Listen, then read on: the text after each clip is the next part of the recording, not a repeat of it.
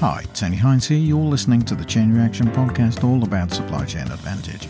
This is the news roundup, everything impacting global supply chains this week.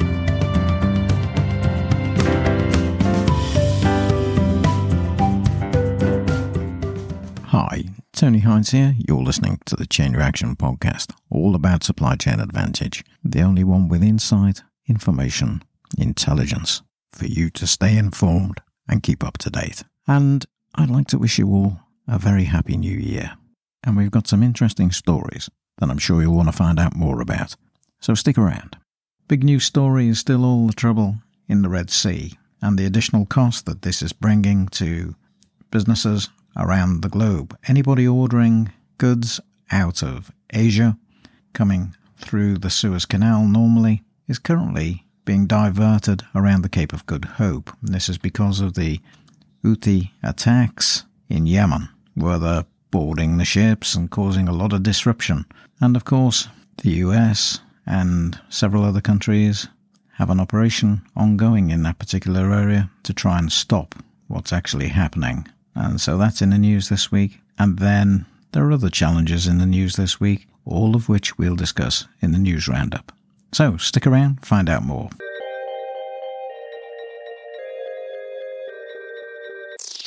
So, Operation Prosperity Guardian has been the name of the operation that's taking place with a number of countries protecting ships in the Red Sea. And they fired a number of missiles at the rebels. The US Navy has currently shot down around about 38 Houthi drones. According to a report by Politico, it costs around 2.1 million US dollars per shot from a Navy warship and it's costing the drones about $2,000 a shot from the Houthi rebels. So it's a significant difference. Now, as I've been reporting on the Chain Reaction podcast for a few weeks now, global supply chains are facing severe disruption as the biggest shipping companies in the world are diverting their ships away from the Red Sea because of the Houthi rebel attacks on commercial vessels. So the Suez Canal is losing income as a consequence of all the ships diverting round the Cape of Good Hope, and this Houthi group have declared their support for Hamas in the conflict against Israel. But of course, the ships affected are not just those heading to Israel, but the whole shipping community has been badly affected. The Houthis have increased the frequency of attacks since the start of the Israel Hamas war in October and the group is backed by Iran. It's been using drones and rockets against foreign owned vessels coming through the Strait of Bab al Mandab. That's a 20 mile channel. It splits Eritrea and Djibouti on the African side and Yemen on the Arabian Peninsula. And ships take this route because it's the shortest route coming from Asia to Europe and vice versa. But these attacks have really disrupted world trade. If you pass through the Suez Canal, it's about 10,000 nautical miles, 18,520 kilometres. It takes 25.5 days.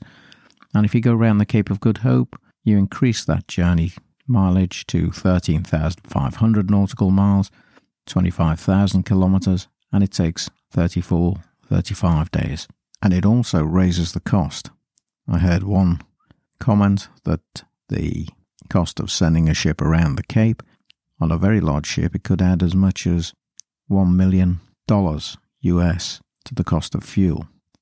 About 17,000 ships use the Suez Canal every year, and that's about 12% of the annual global trade that passes through the Red Sea, and it carries $1 trillion worth of goods, according to Lloyd's List. About £200 billion worth of trade has already been diverted from the Red Sea Longer shipping times and higher freight costs are the result of the Houthi attacks, and it's added a strain on vessel capacity. It's about 20% presently. During 2024, capacity in shipping is about to increase by around 12%, which will ease some of the strain from the capacity loss here as these ships come online again. But hopefully the problem will be resolved long before then. Presently, large shippers such as Maersk, and Hapag Lloyd have rerouted their ships round the Cape of Good Hope On New Year's Eve, US helicopters attacked Houthi rebels and killed about 10 people who were responsible for some of these attacks. There have been drone attacks regularly for the past few weeks on shipping on the entrance to the Red Sea, with those ships passing up the Suez Canal. These persistent attacks have drawn a strong warning from the United States, Japan, the United Kingdom, and nine other nations, which said the Houthis will bear the responsibility of the consequences should they continue to threaten lives, the global economy, and the free flow of commerce in the region's critical waterways. As a result of the attacks, about 20% of the capacity in ships isn't being used presently, and that's because there's a massive drop in manufacturing orders. So people are already making adjustments to their order quantities because of these attacks. Going round the Cape, as we've said, means longer times, adds time to the journey, as we've indicated, and fueling costs are increasing. Rates for freight travelling from Asia to Northern Europe more than doubled this week. They've gone above $4,000 per 40 foot equivalent unit container, and the Asia Mediterranean prices climbed to $5,175 per container, and some carriers have announced rates above $6,000, so costs are escalating quite wildly at present. These higher costs, of course, will hit consumers as the goods hit the retail chains. Businesses by this time are used to disruptions, though, and they'll have learned quite a lot from the supply chain chaos that happened in the Suez Canal when the Evergreen got stuck a couple of years back, and of course, all the chaos they've had during the COVID periods. The rates from Asia to North America's east coast have risen 55% to $3,900 per 40 foot container, and West Coast prices climbed 63% to around $2,700. In the United States, this could see a shift of traffic away from the East Coast ports to the West Coast ports due to the changing economics. About 25 to 30 percent of all the global container traffic passes through the Suez Canal on the Asia Europe trade. In the United Kingdom this week, Next, the fashion retailer, said that some of its goods arriving to stores will take much longer as a result of these delays and disruptions in the Red Sea.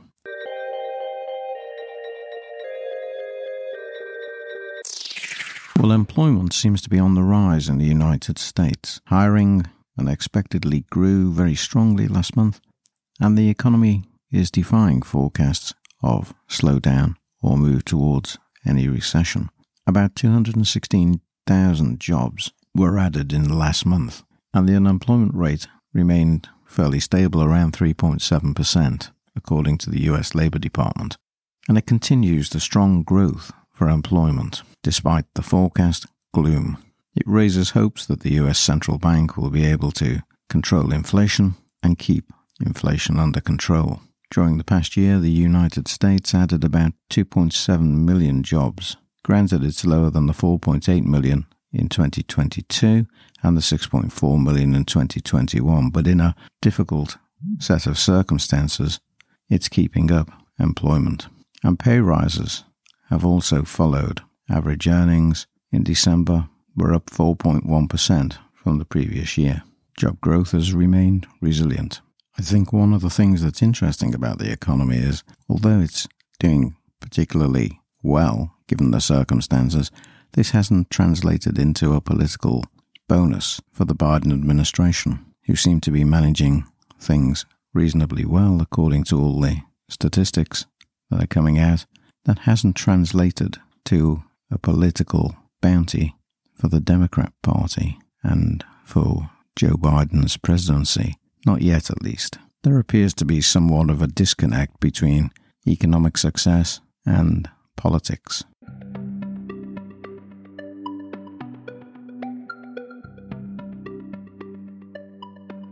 Growth in the demand for new electric cars in the United Kingdom has uh, stumbled the number of electric cars last year that were sold reached record levels, but the share of the market hasn't increased according to the Society of Motor Manufacturers and Traders, the SMMT. It means that uh, overall EVs haven't improved the market share for the first time since 2018, and it does raise some concerns about the future. There are calls for changes in policy to create tax cuts to boost the sale of EVs So, after the disruptive years of the pandemic and a shortage of vital semiconductors, the market for new cars was 1.9 million vehicles registered in 2023. That's just under 18% more than in the previous 12 months. EVs overall accounted for about 16.5% of new vehicles sold in the United Kingdom last year. That's down from 16.6% in 2022. And although the sales have risen to 315,000, that was helped by generous tax incentives for company car users. Non company car sales of EVs are much lower.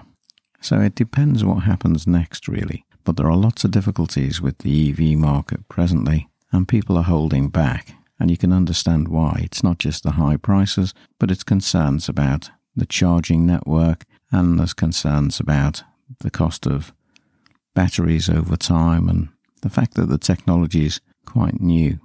There's very little incentive for private buyers to switch from petrol or diesel engines presently.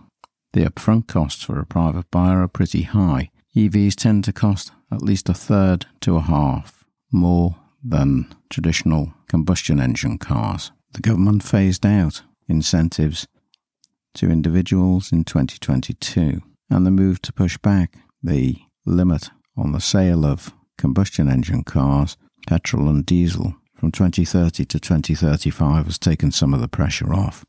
Users of EVs say that it's still difficult to get charged, and if you're doing long journeys, it's always a concern whether you're going to have enough fuel in the battery for the journey. Hybrid cars are more popular than pure EVs for this reason, so it remains to be seen how this market will develop. But it won't be helping when you hear stories such as those coming out of Tesla having to recall 1.6 million cars in China and those problems. BYD, which is the competitor and a world leader in EV car manufacture, is heavily subsidized by the Chinese government, and that could damage European car makers' approach to developing EVs. So there are many concerns around the EV market presently. It's probably like any new product development if you think about it. This has happened very fast and the adjustments are difficult. During the past year, Paul Corner, who looks after Roadchef's EV operation, said that Motorway Services had rolled out an additional 60 high powered chargers in the last year. But the biggest challenge is the cable routing to the site. It can be long and it can be expensive. And the legal planning process is also difficult and takes time. The SMMT acknowledged that the charging infrastructure does present a challenge, and although charging points have increased, they need to accelerate. And this is all about confidence for the consumer purchasing vehicles. If you're going to set off on a journey and you're worried about where you're going to fill up with the energy to complete the journey, then why would you invest? And why would you pay that additional premium for that vehicle? The RAC has asked for a VAT cut. They want to see the charge for VAT on a fill up with electric charge reduced from the current 20% to 5%. But of course, that creates problems for the government who will be losing out given the charge that they make on VAT on fossil fuel equivalents. So if they lose the revenue from that, what's going to fill the, the gap, and especially with uh, government costs increasing? So it's a case of watch this space. It'll be interesting to see how it develops, but it may not be as smooth as was hoped, and for many, it may be a step too far. Certainly, until the technology improves, until the charging infrastructure improves, until the costs come down. Now, Tesla, I just mentioned, recalling more than 1.6 million vehicles in China, and this is because of the steering software and the door locking systems on models such as the S, the X, the 3, and Y, and 7,538 imported vehicles. The problems are going to be fixed by remote updates to the software, which means that the cars don't necessarily need to go back to the dealership. But it comes less than a month after Tesla recalled 2 million cars in the United States because of the autopilot software. Last year in May, the Chinese regulator said more than a million vehicles may have acceleration and braking system issues. Tesla said it will release an over the air software update for the 1.6 million. So, not all going smoothly for EV manufacturers and particularly Tesla. It's a very competitive market too because China's BYD has become the leading car manufacturer in that segment worldwide, and it took over the top position from Tesla. Back in 2022, Tesla had a recall of 128,000 cars in China because of a rare motor inverter defect.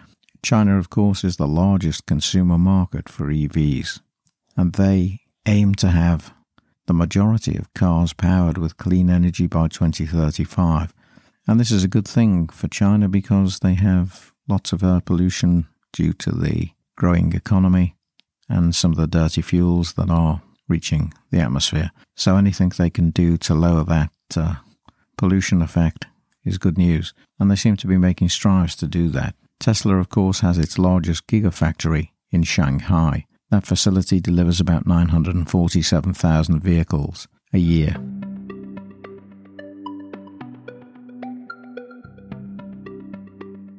When it comes to domestic and business energy supplies, the cost of energy has risen consistently since Russia began its war in Ukraine. That's put a lot of pressure on the world economy and the supply of gas and electricity. The typical energy bill for a household in England, Wales, and Scotland has risen to £1,928 a year for the first three months of 2024. It's a rise of £94 over the last quarter between November and December 23. This figure is based on an average typical household given the new energy price cap. And this is a price cap that doesn't really work like a price cap. It actually gives license to the energy companies to charge up to that figure. And most of them do. They seem to just go up to the figure. So it makes the market still quite volatile. And there's also discrepancies across the United Kingdom. Apparently, users in North Wales, Cheshire, and parts of Merseyside are paying more than the average customer in Britain, while those in the northeast of England pay less. If you have a prepayment meter or you pay by cash, check, or bank transfer, you'll also pay more than direct debit customers. So, this is a market in much need of uh, being an actual market rather than the fix it currently is, which just puts all the power in the hands of the supplier. It's always a problem, of course, when state monopolies are privatized and they just become private monopolies because they can charge what they want. And they do.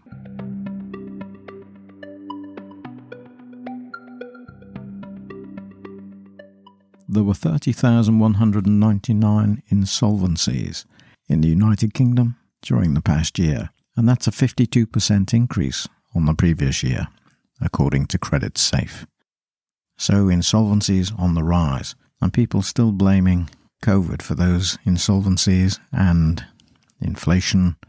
The real problem, of course, is the cost increases and the lack of cash flow. And demand has definitely fallen, I think, for some businesses, far more than they expected.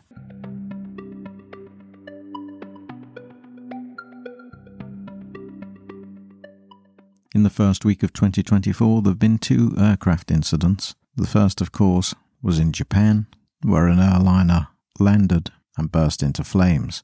Fortunately, all the passengers on board survived due to the quick action of the fire teams. The accident happened when a Coast Guard flight about to take off to tackle some of the problems from the earthquake in Japan crossed the path of a landing Japan Airlines Airbus 350. Fortunately, all passengers and crew on that plane were safe, but there were four fatalities out of the five crew on the Coast Guard plane that was hit. And the second aircraft incident in the week was an Alaskan Airlines flight taking off from Portland in the US where the window blew out. Fortunately, again, all passengers were safe and Alaskan Airlines have grounded the Boeing 737 MAX 9 for checks after this blowout. Some more bad news for Boeing with the MAX 737. It's important to say that during the past decade, air safety is at its highest level, and there are very few air accidents there are other things that are far more dangerous in the transport field.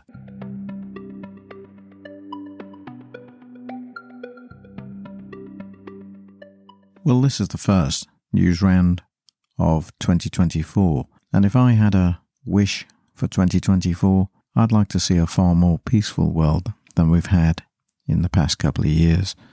I'd like to see a resolution to the Ukraine Russia invasion, and I'd like to see a resolution to the Hamas Israel conflict, and I'm sure many of you would. It's incumbent on the world and on people to actually get along in a peaceful manner, and I know to many of those with strong held beliefs this might seem somewhat naive, but answer this question why is it that nations and groups of people want to fight? Is that the nature of uh, human behavior? Is that what we want to do? It disrupts so many lives, it kills people, it damages the planet, and it damages all the good relations that we should be having. We should be welcoming difference and we should be helping each other. So, if you're in any position of power, that's what you need to be working towards.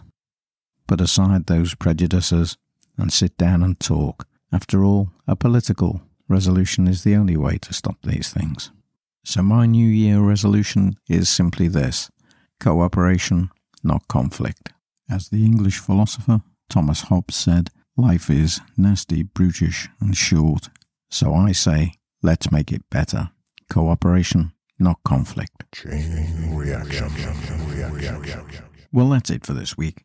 I hope you've enjoyed the episode. I hope you've learned something new, and I look forward to seeing you come back to the Chain Reaction podcast next week and all year. We've got some great episodes coming up. We've got some interesting guests coming along too, and I'm sure you'll find it rewarding if you drop by and have a listen. There are over 200 episodes for you to listen to and catch up on right now of the Chain Reaction podcast with me, Tony Hines.